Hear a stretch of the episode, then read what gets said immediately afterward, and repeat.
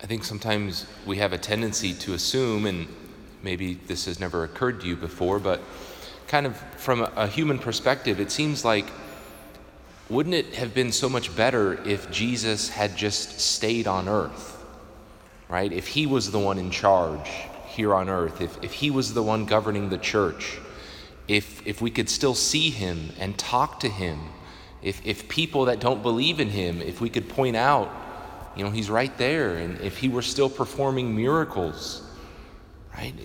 Wouldn't, wouldn't everything be so much better? If Jesus was still physically on earth, if he was the one in charge and leading everything, and again, if people could see him and talk to him and we could uh, be with him. But that's not what he says. He says, It's better for us that he goes. It's better for us that Jesus ascended into heaven. Because he said, If he doesn't go, the advocate will not come. But if he goes, he will send him to us. It is better for us that Jesus has ascended into heaven and we can no longer see him with our physical sight. And it's better for us to have received the advocate, the Holy Spirit. Perhaps that could kind of help us uh, grow in our appreciation of the gift that we've received and, and try to cultivate that gift more in our life so that we can experience more and more uh, the gift and the presence and the power of the Holy Spirit.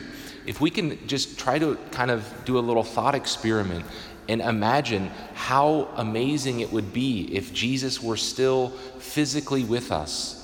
If it was like, you know, being one of the apostles and being with him all the time and seeing his miracles and hearing him, him teach. If we can imagine how wonderful that would be, right, it's even better that we've been given this gift of the advocate, the Holy Spirit.